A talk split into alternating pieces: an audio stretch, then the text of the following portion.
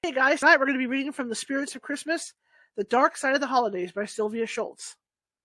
Be back in a minute.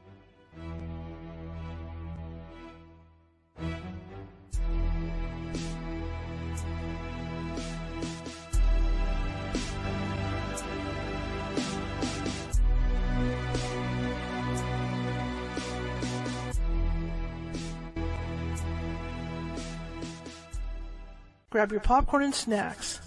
Find a comfy spot, take a seat or lie down, and let me transport you to a place of fantasy, ghost stories, ancient legends, odd creatures, alien encounters, and other magical topics.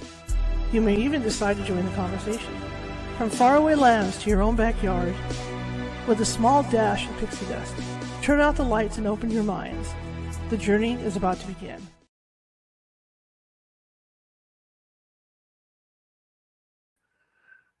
Hey, everybody, welcome to the show. I hope everybody's had a great day. We're on that hump day today, halfway through our week. Well, really halfway through because everybody was off Monday. So it's kind of, you know, let me double check my sound settings here for you guys because this happened, what, a couple of a week or so ago where I wasn't on the proper sound. So let me make sure where we're supposed to be. Let me double check this real quick. Okay. Uh, my nose is still stuffed. I still have whatever I have, this crud. I'm not as congested as I was. I'm going to be going to the clinic tomorrow afternoon to double check because I am prone to pneumonia. I've had COVID in the past, but I am prone to pneumonia. I even had triple pneumonia once. That was spooky. So I'm going to make sure tomorrow. But before I go to the clinic tomorrow, I want to make an announcement here that I'm going to be guest I'm going to be guesting on Dr. Linda Salvin's show once more, and that will be at noon Pacific. And we're going to be talking about working in the paranormal and how it can affect your health and, and stuff. So we're going to be talking about that tomorrow. So I got a lot to say about that. But um, yeah, I'm going to be talking with her, and then right after that, I'm going to head to the clinic, which means tomorrow night. excuse me. It's out of my chest. It's all up in my head now. Which means tomorrow night I will have a best of. I, will not be here live because I don't know how long it's going to take me to go to the clinic and then obtain obtain any meds they want me to get. So I'm just going to go with the best of tomorrow night. But uh, then Friday, I'll be live again with with medium Nancy Mass, and Monday I'm live, and uh, we have a pet psychic, we have an animal psychic coming on on Monday, so that's going to start rolling everything out. Anyway, my name is Charlotte. I'm going to be your host for the next hour. I'm also the owner of the California Haunts Paranormal Investigation Team based out of Sacramento, California. We are 45 strong up and down the state, which means if you have a paranormal problem, or rather, if you think you have a paranormal problem, I can help you out. Okay. Might, excuse me. Ha! Funny, I did that and went black. That's pretty funny. It might take us a couple days, but uh, we will get out to you. And in the case it does take a couple days, we do have psychics on staff who can call you and talk to you about what may or may not be going on with your particular situation. And in most cases, they can calm the energy down before we get out there. But we will get out to see you. Okay? Just find us, either call me or check us out on Facebook under California Haunts, California Haunts Radio, California Haunts Ghostly Events, uh, our team page, if you can get to that. Um, Sacramento Sears. Check us out with those pages. Okay. All right. You can also find us over on YouTube at youtube.com forward slash at California Haunts Radio.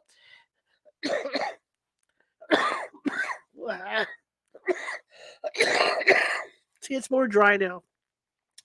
You can find us on TikTok under California Haunts. You can find us at, at uh, Twitter under California Haunts. You can find us on Twitch under Cal Haunts. Um, if you're watching from Facebook today, and a lot of you are, please be sure to hit that follow button if you like what you see in here today. Also, you know, leave some comments. Uh, show me some love too. You know, put, put, put some of those emoji things at the top thumbs up, hearts, happy faces, whatever. Because what that does is that puts us up higher in the in the FYP on Facebook, and that pushes us out to more people viewing us. So I really appreciate that. Same thing with YouTube. If you haven't subscribed already, check out our YouTube page. We've got over 800 videos over there, all different topics. I don't like to do the same topics all the time. Some are news topics, just regular, regular old news topics, and some are cryptid, some are UFO, some are psychic, some are all these different things, mental health, all that stuff. I'm a journalist, photojournalist. I don't like to cover the same, you know, stuff all the time. So check that out. And if you haven't haven't done so said so already, please subscribe over at YouTube. We're trying to build our numbers up, hit that 1,000 mark. So close yet so far. Okay, well, that being said, tonight because I've been ill, and I'm gonna be I'll be back in my contacts by Friday. Thank the Lord. I can't see very well to be setting up shows and sending out letters. I make lots of mistakes. So I'm reading tonight. We're, we're going to read, and plus the book, we're, we're almost done with it. I think we have about 110 pages left of this book by, by Sylvia Shults. Great book, lots of scary stories, lots of sad stories, but uh, we're into where we're going to be talking about Christmas ghosts, which is kind of cool. week week late, right? But we're going to be talking about that tonight with her. And it's a very interesting book, and I, I just adore this book. And uh, you know, it's, it's like an every year kind of read thing that you open up. It's kind of like reading for us on this show. It's like reading the uh, night before Christmas. You know, visit from St. Nicholas every year because this is how I feel about this book. I feel so strongly about it. So we're going to continue with the read on that. And once we finish this book, uh, Anna Maria Manalo, uh, we're probably going to get one of her books. And if that doesn't happen yet, because we're behind schedule with stuff, then I will go back to that library that I've been getting those old Yuletide stories, the ones that are like 1908, because I found a lot of ghost story books in there. So, um, so uh, I'll be reading a bunch of those to you guys too throughout the year. So we've got all kinds of stuff to read. It's usually Sunday night we read, but there's weeks like this where I'm not feeling well, where I'm, I'm just going to read, right? So that's what we're doing tonight to read. Plus, we're trying to get this book done. Grogu's back there. He's still got his Santa hat, his Santa shirt on, but no hat. He's kind of disappointed. So we got to get him into Valentine's Day. I'll see what I can do for him for Valentine's Day. Anyway, welcome and uh, sit back and enjoy. Let me uh, take a little sip, sip, of my water here. And uh, I, I think I sound a little better than I have too. See that? Gro- Grogu is eating a frog. For those of you guys that watch Mandalorian. Um, I think I sound a little better too. You know, I'm not coughing and gagging as much as I was. Uh, it is coming up dry, but tomorrow it's been it's been seven eight days, so I I do want it's very dry.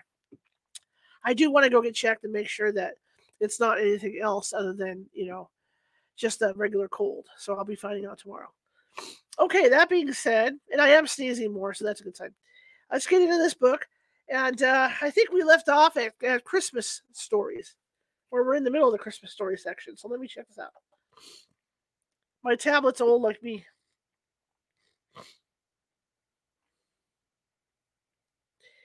Oh yeah, I'm going to add to this too. We're going to be doing a little different this year too. Um, you know, in addition to these shows, I, like I said, I want to take the show on the road to different events that are happening around the Sacramento area, and also maybe some museums and stuff that we can go visit. But I did get a fishing license from my brother-in-law, and so I can actually take you guys fishing with me. I'm a really good, I'm a really great catfish fisherman, night fishing. So there will be nights, maybe Friday nights or Saturday nights, where I take you guys, in addition to like taking you ghost hunting, I will take you guys fishing for catfish with me. So it should be pretty fun. Okay, should be a pretty fun thing. So let me get this up. You can see my face just turned white because the AT&T thing's white. Okay. So I'm going to read for about an hour, and uh, we'll take it from there. but I'm really happy. Uh,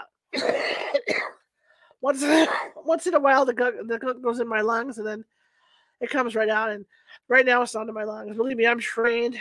Yeah, Christmas hauntings believe me, I've, I've been going through this for years, so I know when there's stuff in my lungs, and I know when it's got pneumonia and you know all this other stuff. So I don't think it's quite pneumonia yet. It's probably more like bronchitis, if anything. So we'll see. But don't be it. but be sure to look up for uh, Dr. Linda Salvin, her show tomorrow at noon, noon Pacific. Christmas hauntings. 6:39 now. We'll stop at 7:39. Here we go. Billy and Linda Miklos and their children, Billy Jr. and Nicole, live in a gorgeous 18th century farmhouse in Allentown, Pennsylvania. they moved into the house in 1977 and discovered almost immediately that they were sharing their new home with more than one ghost. Let me open up the chat room real quick here. Remember to chat. Help me get my numbers up. Okay, with more than one ghost. For several nights after they moved in, Linda and Billy were kept awake by, by the thundering hoofbeats of a horse that galloped in circles around the house. The galloping was so energetic that the couple could hear the horse's hooves kicking up gravel. But there was no gravel, and there was no horse. The house is set in deep woods with only soft forest stuff around it. Soon after that, Linda began to hear children's voices calling Mommy, Mommy. Billy Jr. spoke of seeing a small girl walking close to Linda. Unnerved but also intrigued, Linda did some research on the house. She traced its history all the way back to the first settler, George Schubert, a soldier in the Revolutionary War. Schubert had built a cabin on the property. The cabin later burned to the ground. Then Schubert built the farmhouse that now stands on the property. Shortly after the house was built, oop, there we go, my note just stopped. Shortly after the house was built, five of the Schubert children died of smallpox within a week. With such tragedy in its past, it's no wonder the house is a magnet for spirit energy. Linda started a diary to keep track of all the paranormal events in the house. She discovered that much of the activity happens in April and around Christmas. On Christmas Eve, 1981, eight year old Billy Jr. and his sister Nicole were sleeping in Billy's room with the door open. Nicole was restless and kept waking up. Suddenly, she shook Billy awake and pointed to the door. A glowing figure stood beside the door to their parents' room. As they watched, it vanished. During another Christmas season, the the the the the, ah, the, the Miklases invited a friend of theirs, Larry, to stay with them for the holiday. Larry was a Vietnam vet who had just gone through the breakup of his marriage. The Miklases has cut their tree and carried it home a couple of days before Christmas and Linda felt that Larry would welcome the invitation to help decorate the tree. The weather was unseasonably warm, but Linda felt that a fire in the fireplace would add to the festive air. Larry decorated the tree while Billy carried in some wood and got the fire going. Linda brought in snacks for the men as they worked. When the men were finished, they all sat down to relax and to enjoy the crackling fire and the colorful tree. Someone, though, didn't seem to appreciate Larry's decorating efforts. The tree started shaking violently, and all the ornaments fell off and rolled across the floor.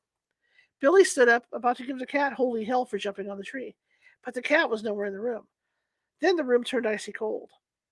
Knowing that a severe, severe drop in temperature can sometimes announce a ghostly manifestation, Billy decided to try an experiment. Linda had arranged colored balls in a sleigh as a decoration for the mantelpiece. Billy spoke to the empty air. Quote, Listen, if anybody was really here, knock the balls out of the sleigh.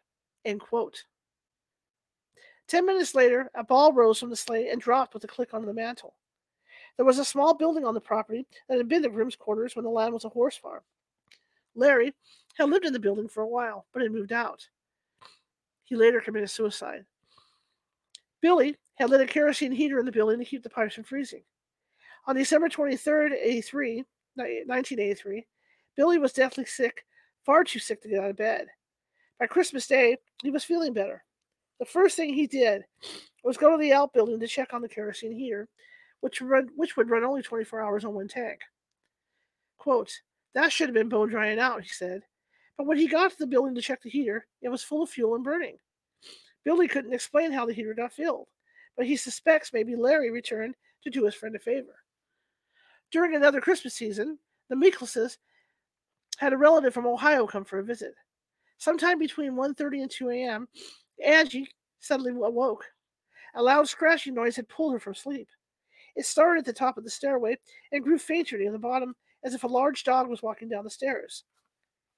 About 20 minutes later, Angie heard a crash from the kitchen, as if a metal tray had fallen off the counter. A few minutes after that, Angie said she sensed a friendly presence sitting on a chair in the loft, where she was trying to sleep. And according to Linda's haunting diary, on Wednesday night, December 18, 1985, she was in the bedroom reading at 11 o'clock at night while Billy was taking a shower in the basement. As Linda read, she heard piano music filling the house. Billy barged into the bedroom, his face half covered with shaving lotion. Tell me you were just playing the piano, Linda, he begged. She shook her head. That was the one and only time the piano played a fountain tune. It never happened again. Calvert Mansion. Lord Calvert's mansion stands in Riverdale, Maryland. It's a late Georgian plantation house that was built between 1801 and 1807. It was rumored to be haunted by Lord Calvert's son in law, who hanged himself from a tree in the front yard. The mansion is now a museum, but in late 1972 it was occupied by 75 year old Mr. Smith. He was uncomfortable rattling around the haunted mansion by himself, so he asked Rick a deputy sheriff in Prince George's County, to move in with him for protection. One December night, while Mr. Smith was out visiting friends for Christmas, Rick was outside in the barn tending to the horses. His chores done, he started for the house and noticed that the light, light in the attic was on. For a moment, he just stood and stared at the window. He knew the attic wasn't wired for electricity, but he could plainly see the rafters through the window. The light source was strong and not flickering. it had to be coming from inside the attic. Excuse me. Rick's police training kicked in, and he rushed into the house in search of an intruder. He secured all three of the lower floors, making sure all the house's outside doors were locked. Then he headed to the attic. Slowly, Rick pushed the attic door open, only darkness met his eyes. Rick knew he'd seen light in the attic less than five minutes before. There was a lamp in the attic for emergencies, but the bulb was completely cold. The deputy shivered. None of his police training had prepared him for seeing a bright light in an attic window, an attic without electricity. Creepy. the Dana House. One of Frank Lloyd Wright's most famous and intriguing homes is the Dana House in Springfield, Illinois. Construction started in 1902, and and the huge house was finished in 04. It's a magnificent example of Wright's prairie style. The first of Wright's designs to feature two story rooms like the hall, the gallery, and the dining room. Frank Lloyd Wright fans and architecture enthusiasts drool over this house, which features a library with a glass fronted built in bookcases a billiards room, and a bowling alley. I want that house. And paranormal investigators salivate because although the management and state officials deny it, the Dana House is haunted. Very haunted. The Dana House was built at the request of Susie Lawrence, later known as Susie. You see it, don't you? Susie Susie. I see it. Born in October 1862, Sue married Edwin Ward Dana on December 4th, 1883. The marriage was short and fraught with financial troubles. Edwin Dana was a businessman, but not a very good one. Starting out as a real estate investor, Dana set himself up as president of the Western Business Agency. When that failed, his father in law sent him to Oregon to manage some mines. In Oregon, Edwin suffered a fatal accident in one of the mines. Susie came back to Springfield, her spirits in tatters. Her husband was dead, and she had also buried two infant children that she'd been unable to carry to term. On February 17, 1901, a few years after Susie's return from Oregon, her father passed away.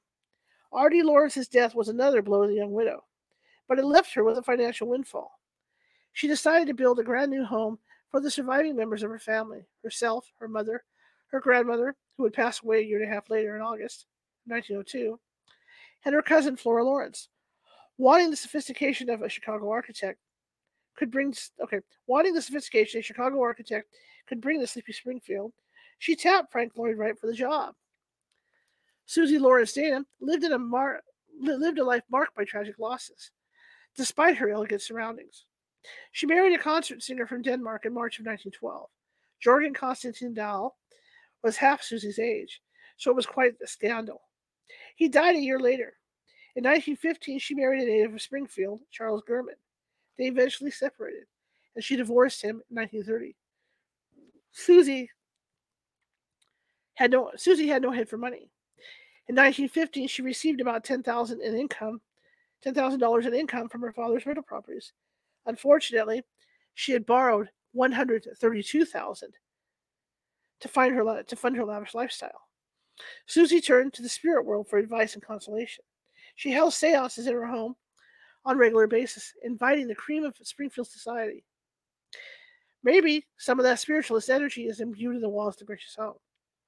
Susan Lawrence passed away on February 20th, 1946, but her spirit still seems to linger in her beloved home. In life, Susie loved to throw parties. She started things off with a bang during the holiday season of 1904, the year the house was finished. She hosted lavish holiday parties, she followed those up with housewarmings for the Women's Club, parties for local children, including those in orphanages, dinners for residents of nursing homes, and a special gala for the families of the workers who had built the house. And apparently, Susie still loves the holidays. I spoke with Mike Anderson, a folk musician, also generally known as the Dulcimer Guy. what a great instrument, the Dulcimer. Mike performs for the open houses held at the Dana House every December. Mike has been performing at the home for nearly 40 years, and he readily admits to several chilling experiences. He claims that the house definitely has its own personality. Mike brings a unique perspective of a musician to his experiences. One of the favorite places to put a musician is above the front door. There's a balcony there, he said. There was one year myself and a vocalist and a guitar player were doing Christmas music on that balcony. The sun was pouring through a window, and that sun was hot. The musician shifts were eight hours long, with the musicians playing in two to three hour stints. The other two performers took a break, leaving Mike on the balcony to play solo. Suddenly, the balcony got deadly cold to the point where I could barely move my fingers to play, and it stayed that way for about 10 minutes. During another Christmas open house, one of the performers was a young performers was a young violin player, a boy about 12 or 14 years old. As the seasoned performer, Mike led the boy to the balcony where his violin music would dazzle guests that were coming. While Mike set himself up in the gallery, right? As Mike went towards the gallery, he heard the boy's panicked voice calling him back. Mike returned to the front door and looked up at the boy. The violin player peered down at him, his face a picture of woe. I can't play here, the boy said. Why not? I don't know. The boy, a budding professional, was clearly chagrined at his own behavior. But when he mentioned that his fingers were freezing cold, Mike realized immediately what the issue was. He switched places and sent the young violinist to the gallery instead. Mike shared another strange experience he had in the Dana house. And again, it happened regularly during Christmas open houses. Quote, the house is set up so you can pretty much tell where people are from the sound of their voices, Mike told me. He was set up to play on the balcony, and he kept an ear cocked for approaching tour groups. When a group came within earshot of the balcony, Mike would start playing a Christmas carol on the, on the dulcimer. One day, as the tour group came up, Mike dropped into What Child Is This? He noticed a woman walking several steps behind the tour group. She was wearing a long winter coat in deference to the season. The group the group moved on into Susie's bedroom, but the woman in the long coat stopped on the steps leading down to the bedroom, just off the balcony. From the corner of his eye, Mike saw the group go into the room, while the woman hung back. Mike turned to say to her, You need to catch up with your group. But the woman was gone. This happened several times, and each time Mike had just launched into What Child Is This? on the balcony. It got to where I could almost make her appear just by playing that particular carol, Mike told me. Later, a harp player joined the ensemble of performers. She'd been at the house before, so Mike asked, Is there any place you don't want to be stationed? The harp player shrugged. Not really, but the balcony can get pretty weird. Mike nodded fervently. I know exactly what you mean, and he told the harpist the story. The harpist's face paled. You mean you've seen her too? Next story I am your brother. Rufus Porter was a well regarded journalist who lived in the Pikes Peak region near Cascade, Colorado. Porter was known as the hard rock poet, and he wrote many short poems about the human condition. Not fancy poetry, but words that ordinary people can enjoy. In December of 1960, Porter was riding the rails from Spokane to Seattle. For want of a ticket, he was held in an open boxcar. When the train started to cross the Cascade Mountains, the temperature, already already brutally cold, fell to below zero. Porter knew he couldn't survive much longer. Near Leavenworth, Washington, he caught a glimpse of a work camp. He jumped the train and headed painfully towards the camp to seek shelter. He made his way to the watchman's cabin, where a light burned a cheerful welcome in the window. With the last of his fading strength, Porter pounded on the door. An older bearded man with kind eyes opened the door. He ushered Porter into the cabin out of the bitter cold. He sat him down next to the fire, knelt before him, and slipped his cold boots off. He fed Porter and treated his frostbite. But when Porter tried to thank him or engage him in conversation, the man would only reply with one simple phrase I am your brother. After a night spent in a warm, comfortable bed, Porter left the work camp and made his way to Leavenworth. When he got to town, he told his story of being rescued by the watchman and of being invited into the warmth and safety of the, of the cozy cabin. Porter's tale was met with sideways looks and outright denial. The work camp outside of town had been deserted for years, people told him, and the watchman who had supposedly cared for him was long dead. Porter refused to believe this. The man's glances of, kind, glances of kindness, his generous care, the humble way in which he would say, I'm your brother, it all stayed planted firmly in Porter's mind. He decided to go to the work camp in daylight to see things for himself. He found the camp abandoned, just as the men in town had told him. There was no sign of life anywhere in the camp, and the ashes of the fire on the hearth of the watchman's cabin were cold and dead. Wow. Let me uh, do this real quick. You can tell my voice is a lot stronger today than it was yesterday. Every day is improvement. Just taking forever. But I'd rather have it do that than be in my lungs. Next one The Thing at the Foot of the Bed. Just like superheroes, all paranormal researchers have their own origin story. The event that launched them on their careers as investigators of the unknown. Author Stephen Lancaster came to his first supernatural experience earlier than most. He was just 10 years old when he was attacked by an invisible entity in his bed. Lancaster remembers the date vividly. It was December 14th, 1987. And he was living in a small town in western Maryland with his parents and younger brother. The family had moved in several months before. Stephen recalls that that Christmas was to be their first in the new house. As the older kid, his little brother was just five, Stephen perf- felt perfectly justified in claiming the top bed of the bunk bed set when the family moved in. the boy's bedroom was chilly at night, the house was heated by a coal furnace, and its warmth struggled to reach the second floor. Up on the top bunk, it was even chillier, but it was worth it to Stephen to have the prize spot. One night, on the night of December, sorry, on the night of December 14th, the boys had gone to bed at nine o'clock, but of course, going to bed and going to sleep mean two very different things in kid speak. Stephen and his brother horsed around for a while, keeping quiet to stay off parental radar.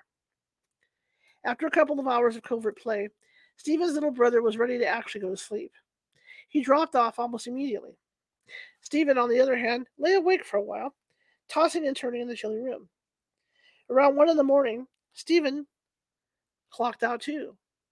He came fuzzily awake to something pulling on his ankles. He couldn't see much in the dark room, but something was tentatively grasping his ankles and pulling gently. Of course, Stephen assumed it was his little brother. Stephen hung his head over the side top the side of the top bunk, peering down on the bottom bunk. His brother looked like he was sound asleep. Stephen shook his head. Leave it to a pesky little brother to try a trick like that. He snuggled back down into his warm nest and closed his eyes. He had almost dozed off when he felt another tug on his ankles. This one was harder. Again, Stephen poked his head over the bed rail, hoping to catch his brother diving under his own blankets with a muffled giggle. And again, he heard nothing, and his brother looked into the world. At that point, it occurred to Stephen that his brother might not be the one responsible for the ankle tugging. His sleep fuzzed brain was waking up, and he was beginning to realize that it was virtually impossible for his brother to invade Stephen's domain, give him a tug on the ankle, then slip back under his covers undetected, and pretend so convincingly to be fast asleep. As Stephen was mulling over this puzzle, he realized that some invisible something was slowly pulling his blanket towards the foot of the bed. He reached for his blanket to pull it back and something grabbed both of his wrists. Imagine someone grabbing you around the wrist. You know what it feels like. This felt exactly like that. Something was holding on to me and not letting go. The skin around my wrist was actually indented, as if someone were physically grabbing me. Stephen would write much later in his book, True Case Files on the Paranormal Investigator. It's a straightforward description of stark terror. the unseen entity had a hold of Stephen and whatever it was had no intention of letting him go.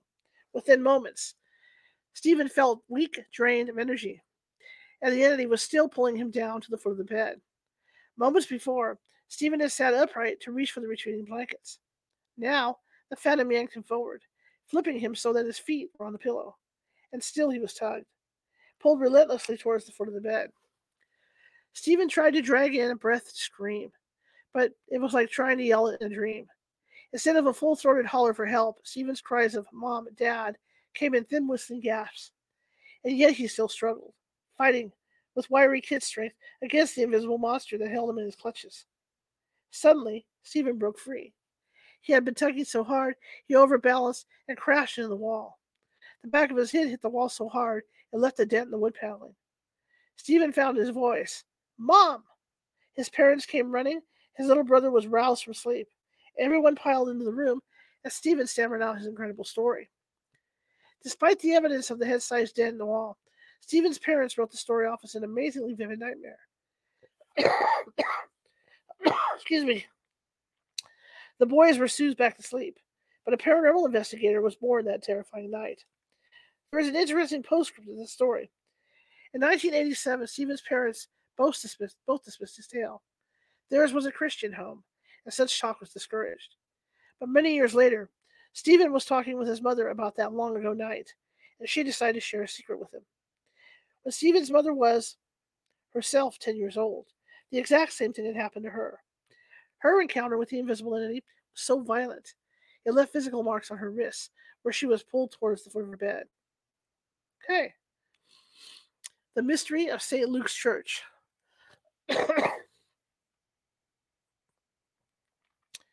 this story happened in Liverpool, England, in the early 1990s. and has never been explained.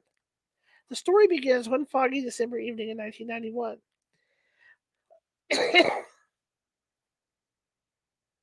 okay. On the evening of December 20th at 7 p.m., the Edwards family of Dovecot decided to do a bit of late Christmas shopping in Liverpool city center. Mr. Edwards drove his wife of four children to town in his old Volvo estate. Many people had similar plans for the evening, and finding a place to park was a chore. Mr. Edwards trolled the streets looking for a parking spot, while his daughter and three sons, too excited to fuss, watched the spectacular Christmas decorations slide by the car windows. Abby, the youngest of six years old, was especially entranced with the colorful lights. As Mr. Edwards grumbled about parking, Mrs. Edwards pointed to a secluded side street called Bold Place.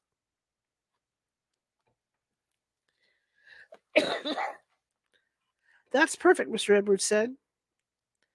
He turned and drove up the poorly lit cobblestone road, which ran past the back of St. Luke's Church. As soon as the car was parked, the kids jumped out of the vehicle, bubbling with excitement. Meanwhile, the icy fog began to roll down the street. The family, excuse me, was about to start off for the shops when Mr. Edwards suddenly stopped short and glanced around the short street. Where's Abby? Everyone looked around. Mr. Edwards peered in the windows of the car, but his little daughter hadn't lagged behind. There was a there was a tremble in Mr. Edwards's voice. Where is she? The three boys looked around, but there was no one else in the street. Then they all heard faint vo- a faint voice scream out in the distance, Daddy! The voice sounded like Abby's. It seemed to come from the end of the lane where Bold Place met Roscoe Street. The Edwards family rushed up the cobble road, with Mr. Edwards leading the way. Abby, he shouted, where are you? the gates at the back of St. Luke's were open, and Mr. Edwards figured that Abby had wandered through the gate and onto the grounds of the old church. He hurried into the churchyard, followed closely by his wife and their sons, and again they heard Abby call out for her daddy. But the little girl was nowhere to be found, and the fog was getting thicker by the minute. Mr. Edwards didn't want to say this in front of his family, but he was beginning to wonder if some stranger had grabbed Abby and taken her into the ruins of the old church. He handed his wife the car keys and told her to get a flashlight from the vehicle. When Mrs. Edwards came back, Mr. Edwards climbed up on the ledge of the church window and shone the light into the deserted church. The interior was in ruins, and nothing but rubble scattered around. Mr. Edwards knew, oh, excuse me, that the church of St. Luke had been gutted by a bomb in World War II during the Blitz. Only the shell of the building had survived. The church had been left in that condition as a reminder of the horror of war. Even though it was in ruins, though, Mr. Edwards couldn't shake the thought that Abby's voice had been calling for help from inside the church. As he clambered down from the window ledge, Mr. Edwards said, Listen. The faint, eerie sounds of organ music drifted through the open window. The family went to the police station and told the desk sergeant about their lost child. The sergeant alerted all the patrol cars in the area and told the officers in the city center to be on the lookout for the young girl. The family then rushed back to Bold Place to keep looking for Abby. Excuse me. They searched the grounds of St. Luke's once again and found nothing. They were about to go to the car to warm up when something happened that continues to puzzle the Edwards family to this day. A tall man, wearing a top hat and a long black coat, came out of the grounds of St. Luke's, and walking with him, holding his hand, was little Abby. When Abby saw her parents, she ran to them, sorry, and started to cry as her father picked her up. The sinister man in black looked like something out of the Victorian age. He had long, bushy sideburns, a pallid face, and staring, ink black eyes. He stood outside the gates of the churchyard and said in a low, creepy voice, quote, Please accept my sincere apology for any distress caused. Then he turned and walked slowly back towards the rear of the ruined church.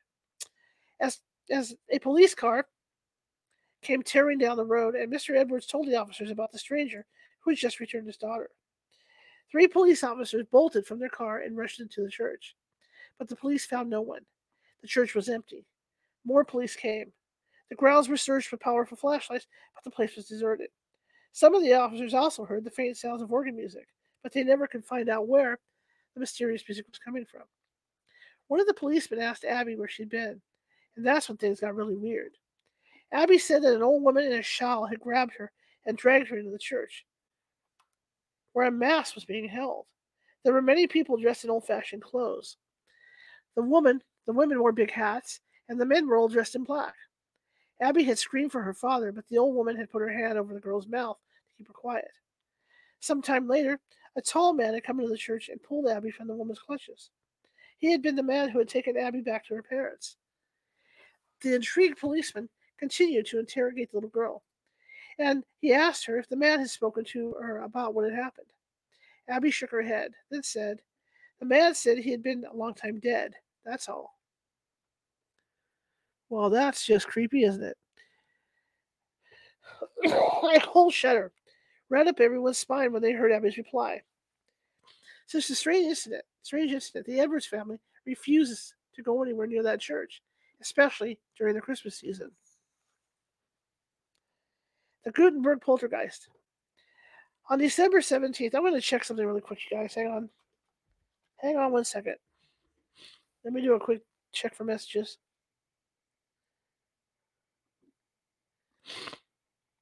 Okay. Just want to make sure the audio is working tonight because I've been having audio issues where it says it's working and then it's not.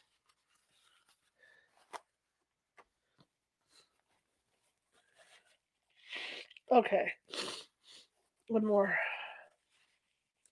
Hopefully by Friday I'll be rid of this stupid cold. Okay, here we go. On December 17, 1959, the William Mayer House near Guttenberg, Iowa, was the scene of excitement that had nothing to do with the upcoming holidays. A poltergeist took over the house, and soon no one in the family was in the Christmas spirit. One evening, as the Myers were sitting in their living room, a crash thundered through the house. The couple raced into the kitchen where the source of the bang was immediately apparent. They found the refrigerator tipped over. As they watched horror struck, a flower stand flew across the room and exploded against the stove. Movement near a basket of eggs on the windowsill caught their eye next. One egg lifted out of the basket, floated across the room, and smashed itself on the kitchen door. The Mayers were dumbfounded. Mrs. Mayer was terrified. The, the inexplicable was in their home, in their kitchen, the heart of the home. What on earth was going on? The Mayers hadn't had supper yet, but Mrs. Mayer was far too upset to cook in their kitchen. The couple went out to eat instead. out of the house, among the chatter of the other diners, the Mayers could almost forget the high strangeness of earlier. Mrs. Mayer felt herself relaxing. Surely there was some rational explanation for what had happened. When they got home, the Mayers got ready for bed. It had been a sorely trying, a sorely trying evening, and all they wanted to do was go to sleep and try to forget the destruction in the kitchen. Mrs. Mayer got a glass of water and put it on the nightstand. Then she got into bed and reached for a book. A little light reading would relax her. There would be no relaxing reading that night. The glass rose from the nightstand and hovered over Mrs. Mayer's head as her husband watched in horror.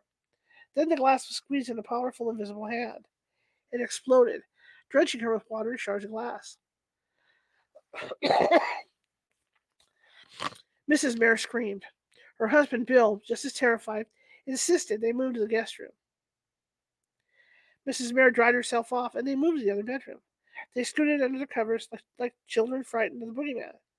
But before Bill could even turn off the light, Mrs. Mayer shrieked again. Little black specks were appearing on the blanket. The Mayers looked up mystified. Soot was falling on them from the ceiling, appearing out of nowhere to shower the bed with black grit. In the morning, Bill called the sheriff, who came out to the house to investigate. He was called away in the middle of his search, but he promised to come back. When the sheriff did come back, several hours later, the Mayers met him on the front lawn. They'd been spooked yet again.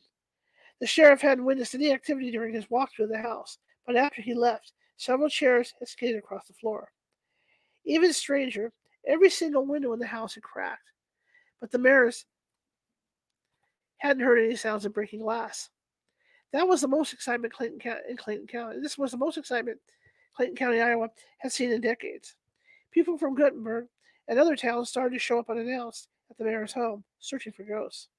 One of these visitors was a Mississippi River towboat captain who came with some friends to investigate the strange tales. He admitted to the Mayer that he didn't believe in ghosts. Mrs. Mayer, a gracious hostess, despite her supernatural troubles, offered the men the use of the guest room for the night.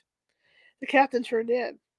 While his friends stayed in the kitchen with the bearers, drinking coffee and, get, and getting been recorded, a ruckus in the bedroom brought the group running. The befuddled captain was still lying on the mattress. The mattress, however, was on the floor, eight feet away from the bed frame. After a few months of poltergeist activity, Bill Bear and his wife had quite enough. Had had quite enough. They moved away, leaving the house empty. Curious, uh, curiosity seekers and amateur ghost hunters made the abandoned house their haunt for a while. The Mayers eventually sold the house to their former neighbors, the Finnegans. To combat the vandals that had started using the house as a playground, Wallace, fin- Wallace Finnegan turned the house into a barn, now filled with hay instead of ghosts. The house lost much of its spooky appeal. The vandals finally left it alone. That's cool. The Tickling Terror. Bill Plummer snuggled the covers up under his chin. He was finding it hard to fall asleep on that December night, 1939. He sighed, then turned over. Suddenly, excuse me, my nose, like I said, my nose is stuffed. I apologize. Suddenly, he jerked. It felt like his wife, Gert, was tickling his feet. Startled, he yelled out, Hey, knock it off. A sleepy mumbled in his ears. Billy looked over at Gert, who was just waking up out of a sound sleep.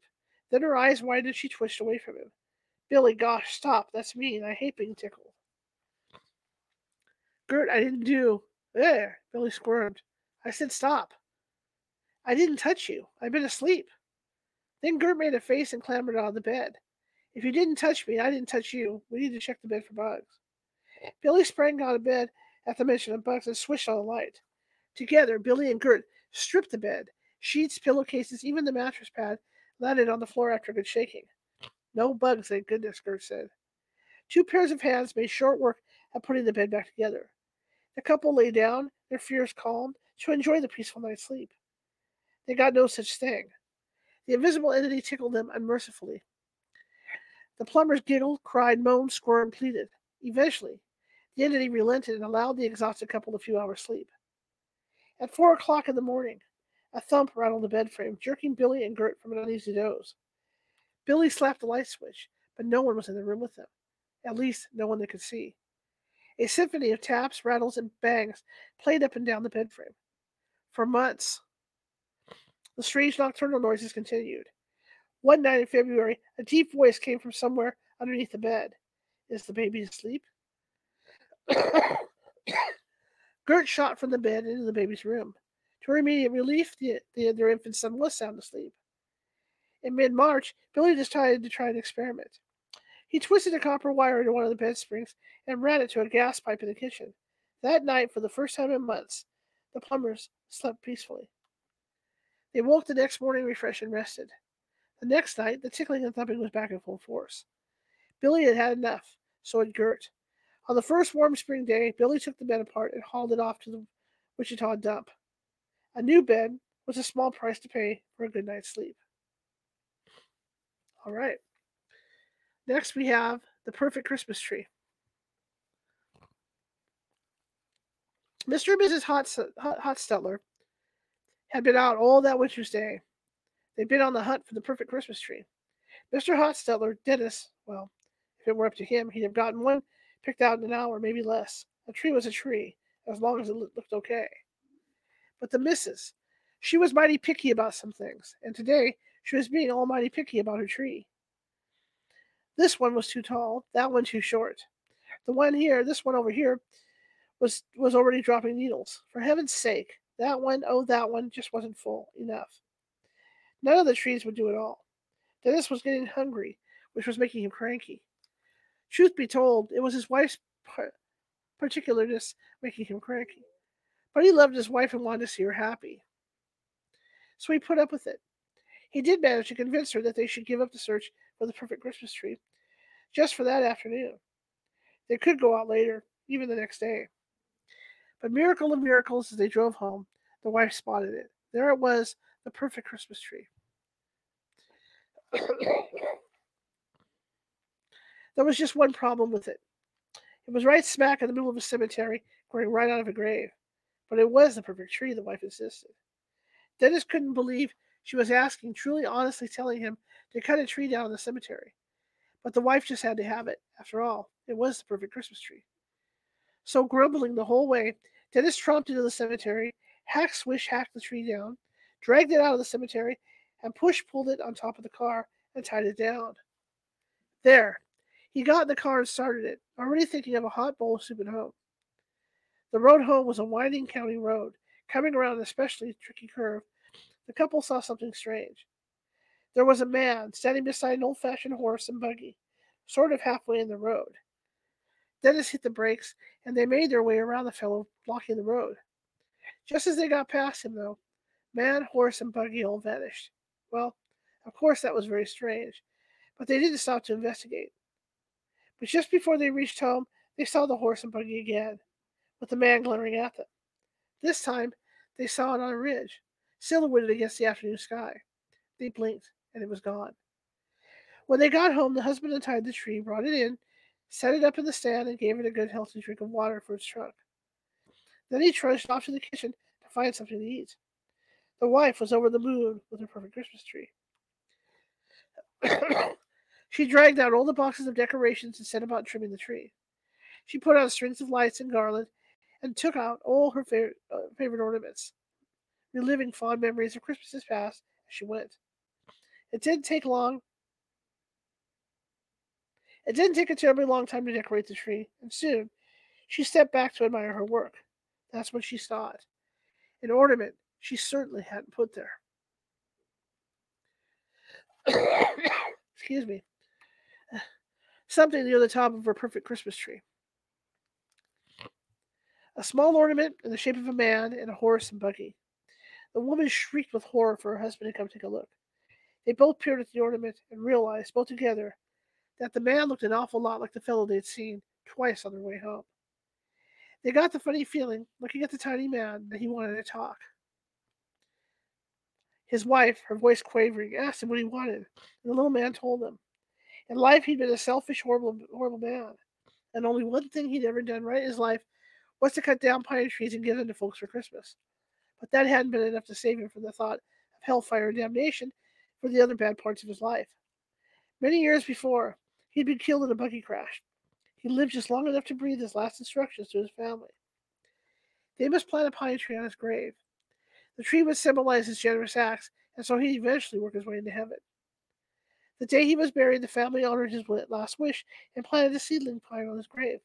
Over the years, he had grown tall and strong. and had grown into the perfect Christmas tree. And then, after all this time, all those years of the tree growing, all those years of the man hoping to get into heaven at last. After all that, this selfish, ignorant, uncaring woman had come along and stolen his tree. A tree that, in life, he would willingly have cut down and given to her. She had cut down his special tree. There would be no forgiveness for such crime. Strangely enough, the man didn't blame the husband, who had actually been the one to cut the tree down. He knew it was the wife's doing. The little man's voice grew fainter as he spoke, as if he were on the verge of leaving. He blamed her one last time for destroying his hope of getting into heaven. The last thing the little man told her was that the wife would suffer for the rest of her life for her thoughtlessness and disrespect.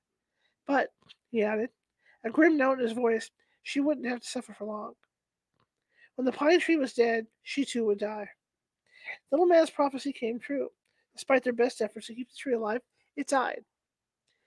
And a month to the day after the tree was, de- was cut, so did the wife. Wow. Wow, wow, wow. A rose for her hair. In September 1908, the Harold family moved into a big three story mansion in Norfolk, Virginia. Son Eddie, an only child, was given the bedroom on the third floor at the front of the house. But as he was away at a private school, he didn't use the room right away. Another third floor room, the one down the hallway from Eddie's, was assigned to the family's two servants share. But very soon, after they moved in, both servants came to Mrs. Harold and asked to be moved to a different room. Something felt wrong in that room, they said. Strange noises, unintelligible conversations just below a whisper, furniture moving by itself. Mrs. Harold told the servants they were just being foolish. But being kind and considerate employer, she soon relented and let them move out of the haunted room. They had no problems in their new quarters. Eddie Harold came home for his holiday break a week before Christmas. He settled into his room and slept there peacefully until New Year's Eve. That night, Eddie was woken during the night by the overhead light turning on by itself. Groggily, he opened his eyes and saw a young woman standing next to the window. She was beautiful, dressed in white, with a brilliant red rose tucked into, tucked into her black hair. One hand was at her temple, as if to shield her eyes from the light. Still half asleep, Eddie mumbled to the girl and asked what she wanted. At the sound of his voice, the girl vanished, and the lights went out. At breakfast the next morning, excuse me, Eddie told his parents what had happened. Mr. and Mrs. Harold passed the experience off as a dream, but too nonchalantly asked Eddie not to mention the dream of the servants. At Easter, the Harolds had out of town guest visiting. While sitting at breakfast, a friend happened to glance out of the hallway and saw a young lady in white pass by the open hall door and go up the stairs. The friend was able to describe the lady quite clearly. She was wearing a dress of white lace with capless sleeves and a train, and she wore a single red rose in her shining black hair. Later that night, Eddie saw the ghost for a second time. This time, he managed to ask the young lady who she was and what she wanted. The spirit again vanished, but the same instant, he heard a woman's voice urge, Wait. After that, the apparition was only seen at the Christmas holidays. The last time anyone saw the pretty ghost was during Eddie's senior year. Family was visiting for the holidays, and Eddie's cousin was supposed to sleep in the servants' old room. But during the hol- holiday party, the men of the family had used it as their smoking room. So Mrs. Harold decided to put the cousin in Eddie's bedroom instead. Eddie agreed to sleep in the room the servants so feared. The Harolds decided not to tell the cousin about the ghost in Eddie's room, hoping she'd sleep soundly. Eddie, as agreed, went to sleep in the servants' old room down the hall. He fell asleep without incident, but once again he was woken up in the middle of the night by the overhead lights coming on, and once again he saw the young woman in white lace standing by the window. This time her hands were over her face. Eddie quietly got out of bed, but as soon as his feet hit the floor, she was gone. After had another visit from the beautiful young ghost, Eddie couldn't sleep. He sat up in his chair and read for a while. He nodded off over the book and slept through the rest of the night in the chair. At breakfast, the cousin told the Harolds about a strange vision she'd had that night. She woke up to find her overhead light on. She could see through the walls that separated her room from the one he was using. You were in your nightshirt, and you were sitting in a chair with the book in your hands. There was a woman in white standing behind you, as if she was reading over your shoulder. The cousin described the woman exactly the way the Easter guest had done years before. The rose fell out of her hair, the cousin added. It was lying on the floor by the chair. And then the whole scene vanished. After breakfast, Eddie and his father snuck upstairs to the room where Eddie had spent the night. On the floor next to the chair was a fresh cut red rose. Shortly after this, Mr. Harold passed away unexpectedly, and the family moved out of the house. Eddie never found out who the young lady was or why she had appeared to him, but he kept the rose in a bell jar. Let's see, make sure I yeah, in a bell jar. He wrote that half a century later, the stem and the leaves had withered, but the blossom looked as fresh as it had, as if it had been cut that day, instead of being dropped by a ghost fifty years before.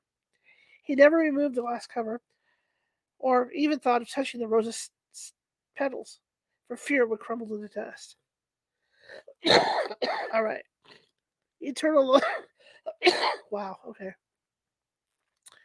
I'm sorry, guys. It's just it's cold. This doesn't want to go. Eternal love. Jubal Reeves was a mountain man, and he had a mountain-sized heart too. He was the friendliest, kindest man of any one of those hills and hollers. Jubal was always ready to lend his neighbors a helping hand, but he saved his truest devotion for his family. His beautiful wife Rebecca and their four children, the little ones, ranged from ten years old down to three year old down to the three year old baby. There were two girls, Hannah and Sarah, and two boys, Laban and David. Laban and David. Jubal doted on his children and their mother. He was constantly doing little things to show his affection for them. He dug flower beds for Rebecca around their cabin and filled them with the colors of nature and picked bouquets for her every new every time a new blossom opened.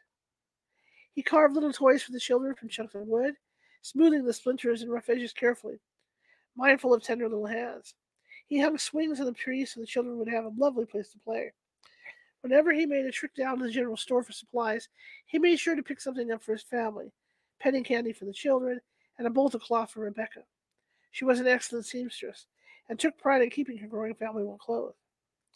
And when they attended Sunday services in their small mountain church, Jubal would sit, eyes closed, a smile on his face, as he listened to Rebecca lift her voice in worshipful song, as if he were hearing angels sing.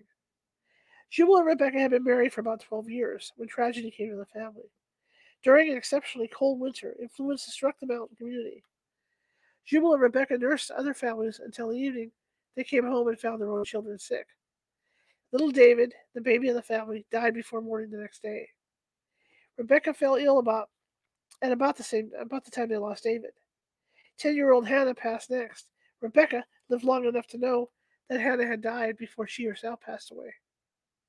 Left without his partner and soulmate, Jubal tried to keep six-year-old Sarah and eight-year-old Lemon alive, but the strain of the grief and loss was too much for him, and he took sick as well.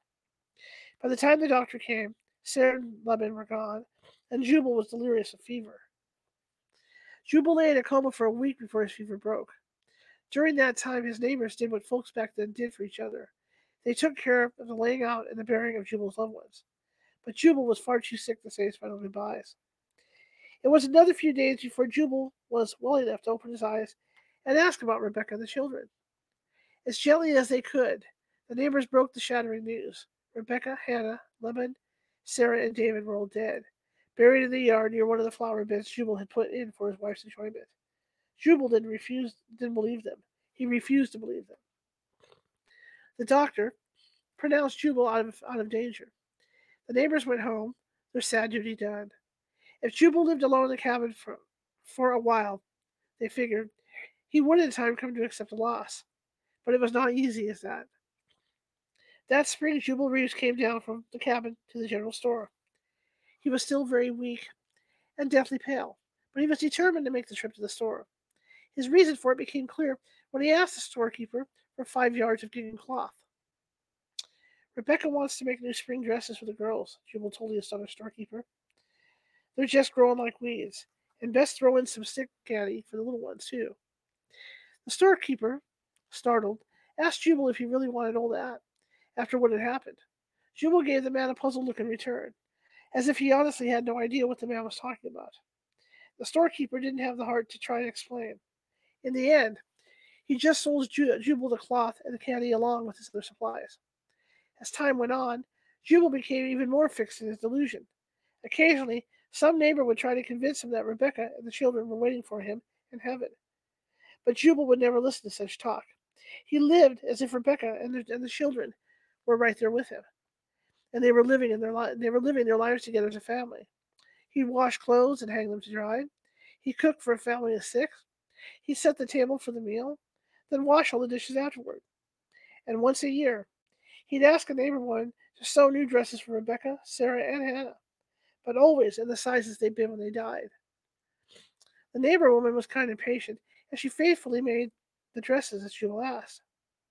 Many years later, when Jubal was old and feeble, a stranger happened to pass by the cabin. It was Christmas time, and the stranger was on his way to a nearby home and needed directions. He knocked on the door, and Jubal let him in. The cabin was brightly lit and freshly cleaned for the holidays. The stranger could see that Jubal was in the middle of setting the table for six. The cabin was festively decorated, and the good smells of cooking filled the air. Jubal was dressed in clean clothes, ready for the holiday celebration. He gave the strangers the direction he needed, and the man went his way. The stranger passed by Jubal's cabin on his way down the mountain a couple hours later. He was about to knock on the door. He thought he might wish the old man a Merry Christmas and maybe warm himself at Jubal's fire for a bit, but something stopped him. He could hear voices in the cabin, the giggles of young children, Jubal's happy voice as he played with them. Then a woman's voice, the most beautiful he'd ever heard, came to his ears. She was singing an old mountain carol, and it sounded like angel singing. The stranger decided not to interrupt such a cozy family gathering. So he let his hand fall and turned away. He rode back down the mountain. It was some time later that he heard the story of Jubal's losses, and of his insistence that his family still lived. That was Jubal's last Christmas with his family.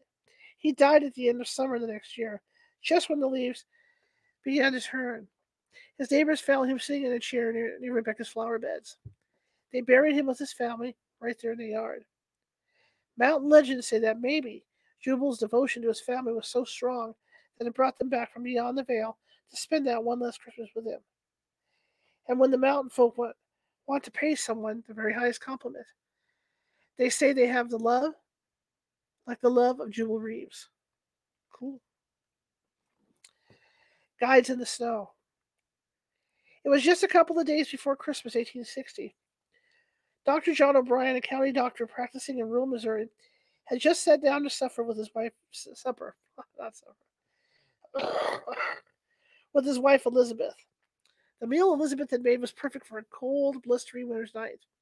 Hot fried chicken, buttery mashed potatoes, and bread fresh out of the oven. But Dr. O'Brien could only pick at his food.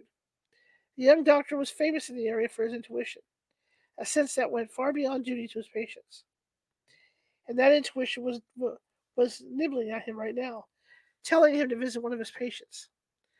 Mrs. Kilpatrick had heart trouble, and if she wasn't distressed, Kara couldn't wait until morning. O'Brien set his fork down and explained to Elizabeth that he had to go see his patient. Elizabeth nodded her understanding, but cast a worried glance at the snow spinning against the window. O'Brien dressed warmly for the ride, but even so, the blizzard's winds swirled fiercely around him, cold fingers seeking a way into his heavy overcoat and under his thick woolen scarf. Woolen scarf. He made his way to the stable and hitched his sturdy horse to the buggy. The howling winds and driving snow hit him full force, force when he turned out of his lane and onto the road. O'Brien gripped the reins with his fur-lined gloves and urged the horse forward, praying for the beast that the beast could keep his footing on the slippery road. The familiar landmarks were buried under the snow. O'Brien peered through the swirling flakes, trying to see the turn he had to take to get to the zigzag path to the Kilpatrick's house. His sense of duty to his patient throbbed, but the storm raged fiercely around him. If he took the wrong road, he'd be wandering the countryside for hours in the cold and dark. Should he just give up and head for home? Just then, he heard a noise under the howl of the wind. It sounded like the barking of a dog, a big dog. No, not just one, but there were two of them. Then, in the shallow pool of yellow light cast by his buggy lantern, O'Brien saw them. They were two big black dogs. God only know, knew what breed, one on each side of his horse. The horse snorted and snapped, stamped, but didn't bolt from the huge beast. The dogs barked again and bounded off through the snow, their shaggy black bodies easy to see as they moved through the white drifts. They must belong to some family around here, O'Brien thought, as he touched the horses into a fast walk. He didn't remember the Kilpatricks having big dogs like these, but maybe they were working animals not allowed indoors. The dogs kept up their barking, looking back over their shoulders almost as if they were making sure O'Brien was following them. The doctor decided to trust his intuition once again, and he followed the, the two big black dogs. the dogs waited for the buggy to catch up. leading a horse drawn the leading horse leading the horse down the winding road to the Kilpatrick's home. O'Brien doubted he would have found the turnoff without the dog's help.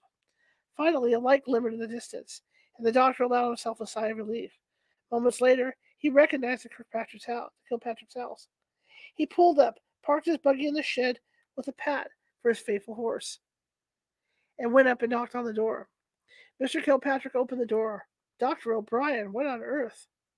The doctor shrugged out of his snow crusted overcoat. I had a feeling, that's all. How is how's the missus? Not well, I'm afraid. That intuition of yours is, is, is sure a blessing. We owe you thanks for coming out on such a vicious night. The doctor warmed his hands briefly at the fire, then went in to see his patient. As her husband had said, Mrs. Kilpatrick was doing poorly. Her breathing was labored, and her color wasn't good. O'Brien reached for her wrist and felt for her pulse. Thank God you're here, doctor, the woman said. I had the strangest dream about you. Dreamed you were driving in a storm with two great black beasts at your side. Her voice trailed off as O'Brien stared at her numb, numbly. He noted her low, thready pulse. He turned to his bag and rummaged through it, looking for the packet of heart medicine. He mixed it in water and eased his patient up to drink it. Soon her breathing eased. Her pulse grew steady as she drifted into sleep. It was then that O'Brien realized that he hadn't heard the dogs bark in some time. As he gratefully accepted a late meal from Mr. Kilpatrick,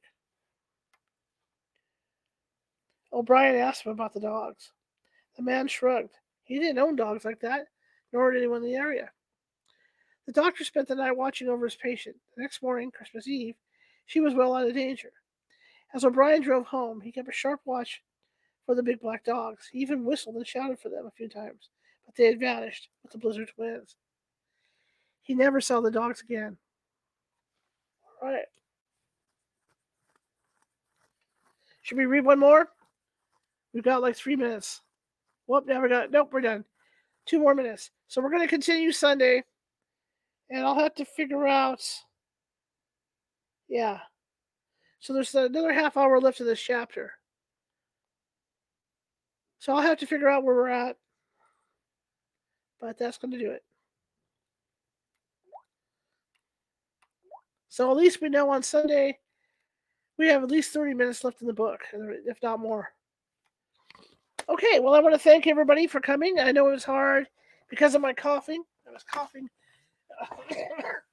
every so often, but I saw you guys popping in and out of the room, so thank you very much for coming. If you like the show, share it with five people. If you hated the show, share it with five of your enemies. We're equal opportunity here. Hello, Pamela. I can see Pamela in here. Uh, for equal opportunity here. Let me find my, my mark. God, I hate glasses. Okay. But uh, I say I feel I feel a little better. Like I said, um, made progress. I think with this cold finally. I just like to get this over with. That's why I'm going to go to the doctor just to make sure that everything's where it's supposed to be and going well. But I want to thank you all. Tomorrow we will have a best of. I will not be live. I'll be in the chat room. It's like me to fill everything. But I will be in the chat room, so we can chat back and forth over on YouTube. But uh, thank you all tonight. And uh, again, be on the lookout because things are going to start happening once I get my health in, in here. I'm going to start doing ex- those extra shows for fun, building Legos, Lite-Brite, things like that. We're going to start doing. I'm going to start doing a lot of that for fun after hours. We'll call it. We'll call it California Haunts After Hours, right? How original. So yeah, we'll be doing a lot of we'll quite quite a bit of those, going out on location in different places with you guys, and and doing that stuff because I, you know, it's, it's, it's fun to do and it's fun for you guys. So I'm going to let you go now. And like I said, if if you like the show, share it with five people. If you hate the show, share it with five of your enemies. Equal opportunity here. And uh, I appreciate each and every one of you for being here. Be sure to check the show out if you didn't see the whole show. Check it out on YouTube or Facebook or wherever you may watch from. I'd appreciate it. Okay, guys, I will see you on the in the chat tomorrow, and then Friday I'll be live with Nancy Matz. So have a great evening.